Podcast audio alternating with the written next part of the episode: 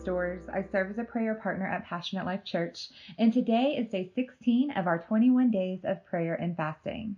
I encourage you to continue praying for the five areas Pastor has asked us to pray for during the fast our nation, family, finances, career, church revival, and for wisdom and direction in our lives. Today, we will be talking about our purpose and calling as Christians. When I first saw the topic I was going to be speaking about today, I chuckled inside as this has been something I have been seeking God about in my life since I became a believer in 2013.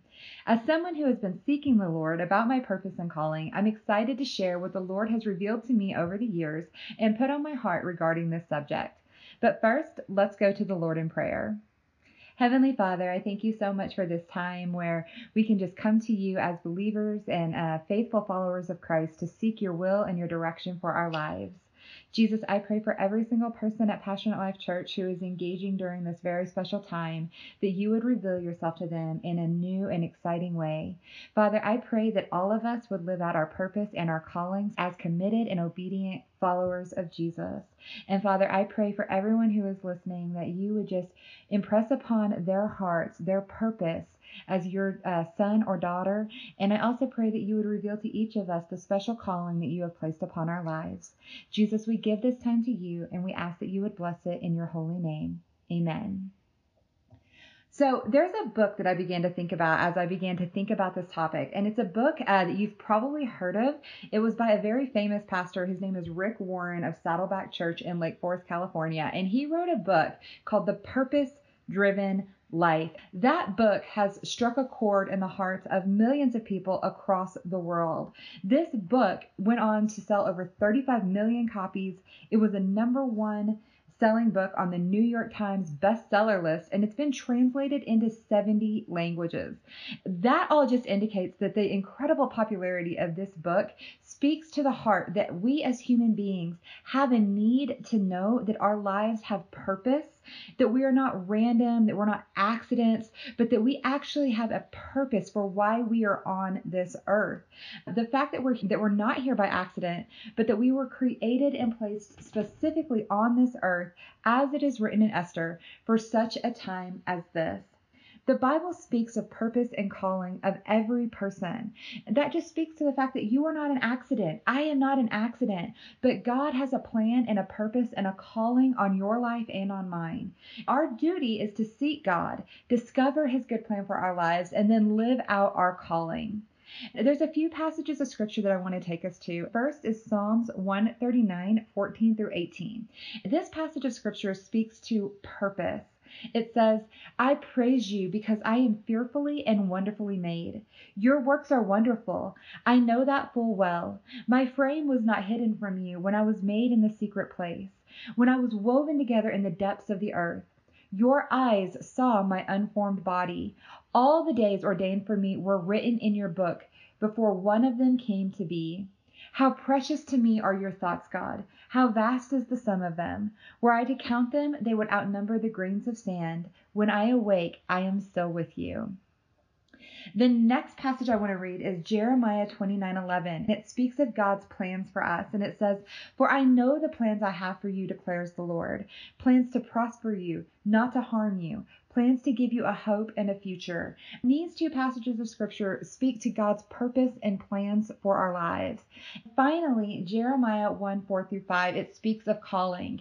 In fact, the subtitle in the NIV Word Study Bible calls this passage of scripture the call of Jeremiah.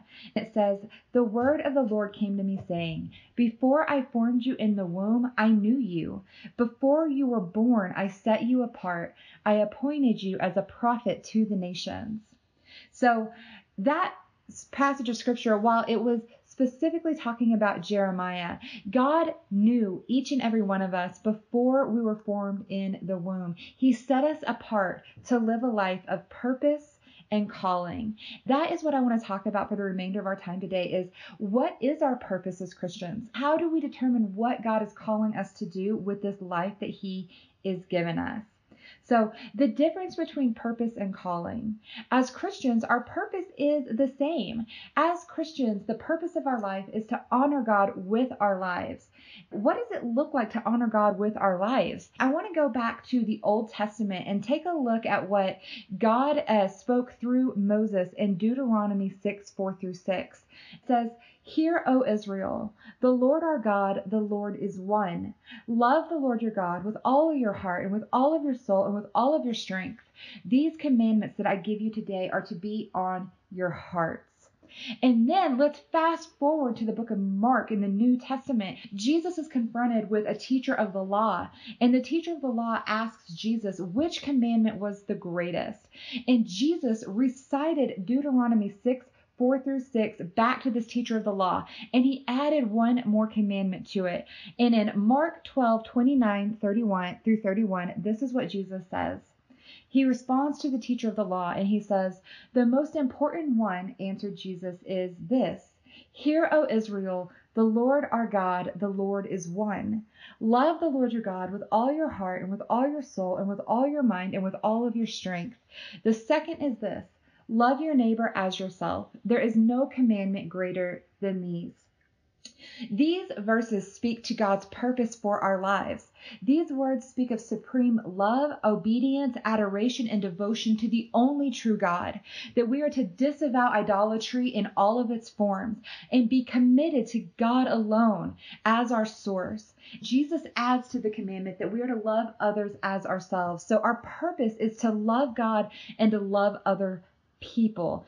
To expound on that, our purpose as Christians is to live a life of humble obedience to God by putting God first in our lives, placing our faith and trust in Christ, and then pointing others to Christ by the way we live. That is our purpose.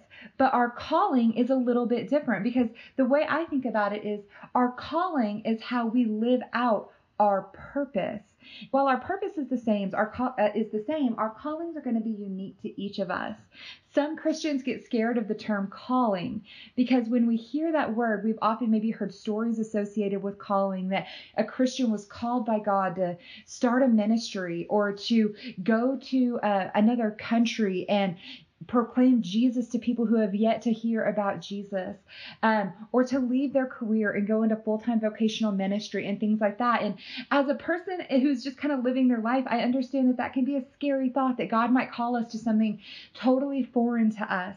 But I want to tell you and encourage you today that God is probably not calling to you to something that extreme right now in this moment. I say that to say, if he is, I pray that you would follow the promptings of the Holy Spirit, whatever it is that God is calling you to. But don't be afraid to seek God and to ask Him to reveal His calling for your life out of fear that it might take you into territory where you feel uncomfortable or that you are being stretched. Because chances are very good that God is not going to call you to something extreme right now in this moment, but it may be something smaller but very significant that God wants you to do to further the kingdom of God. I want you to consider the example of Christ, who, up until the age of 30, was working in the family business. Here we have Jesus Christ, God in the flesh, on this earth. And for the first 30 years of his life, he wasn't necessarily out preaching and healing and going into his public ministry. Yet he was just going in his earthly father's footsteps of learning a trade. Jesus was a carpenter, as what most scholars believe, up until about the age of 30. He worked with his hands, he was in the family business, he learned a trade, and he was faithful to God and loving God while doing that trade. Just like you might be in your career or whatever stage of life you're in right now, Jesus was just doing his work, providing for his family, and being faithful to God. The calling that God might have on your life, and you need to pray through and ask God to reveal to you, but it could be to mend fences with a family member or a friend, forgiving somebody who hurt you.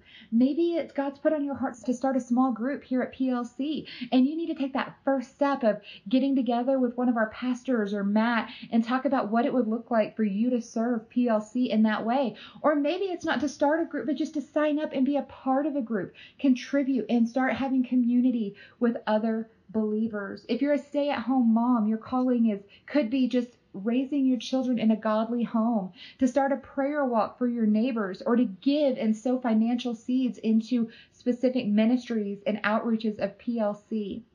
I don't know what your calling looks like, but whatever it is, God is going to equip you to live out that calling and to further the kingdom of God for the glory of Jesus Christ. So don't be afraid to seek God in your calling and to make those steps of obedience today. The other thing I want to encourage you with too is that at different times in your life, there will be different seasons and calling on your life could change. So just because God had called you to do something years ago and you think, oh, okay, I did that. I was faithful to the Lord and I've completed that. Seek the calling of God on your life for this season right now, and you might be amazed at what God reveals to you that He is wanting you to do in this moment in 2021 to further the kingdom of God through you. So, my final encouragement for you today is to pray. That's what you're already doing during this 21 days of prayer and fasting. You're praying, you're seeking God, you're in His Word, you're reading it, you're studying it, you're meditating on it. Be obedient to whatever the Holy Spirit is putting onto your heart, and then step out in faith and trust that God is going to meet you exactly where you are today. So, God bless you, brothers and sisters in Christ. Thank you for this opportunity to speak to you. I'm going to close us out in prayer. Heavenly Father, thank you so much that our lives are not accidents, but they have divine purpose and you have a calling for each and every one of us. And God, I just pray that during the remainder of this 21 days that we would seek you like never before and that for each and every one of us, God, that you would reveal to us the calling you have placed upon our lives and that by the power of the Holy Spirit, we would step out in faith and obedience to whatever you have called us to. We love you, Lord. We praise you in Jesus' name. Amen.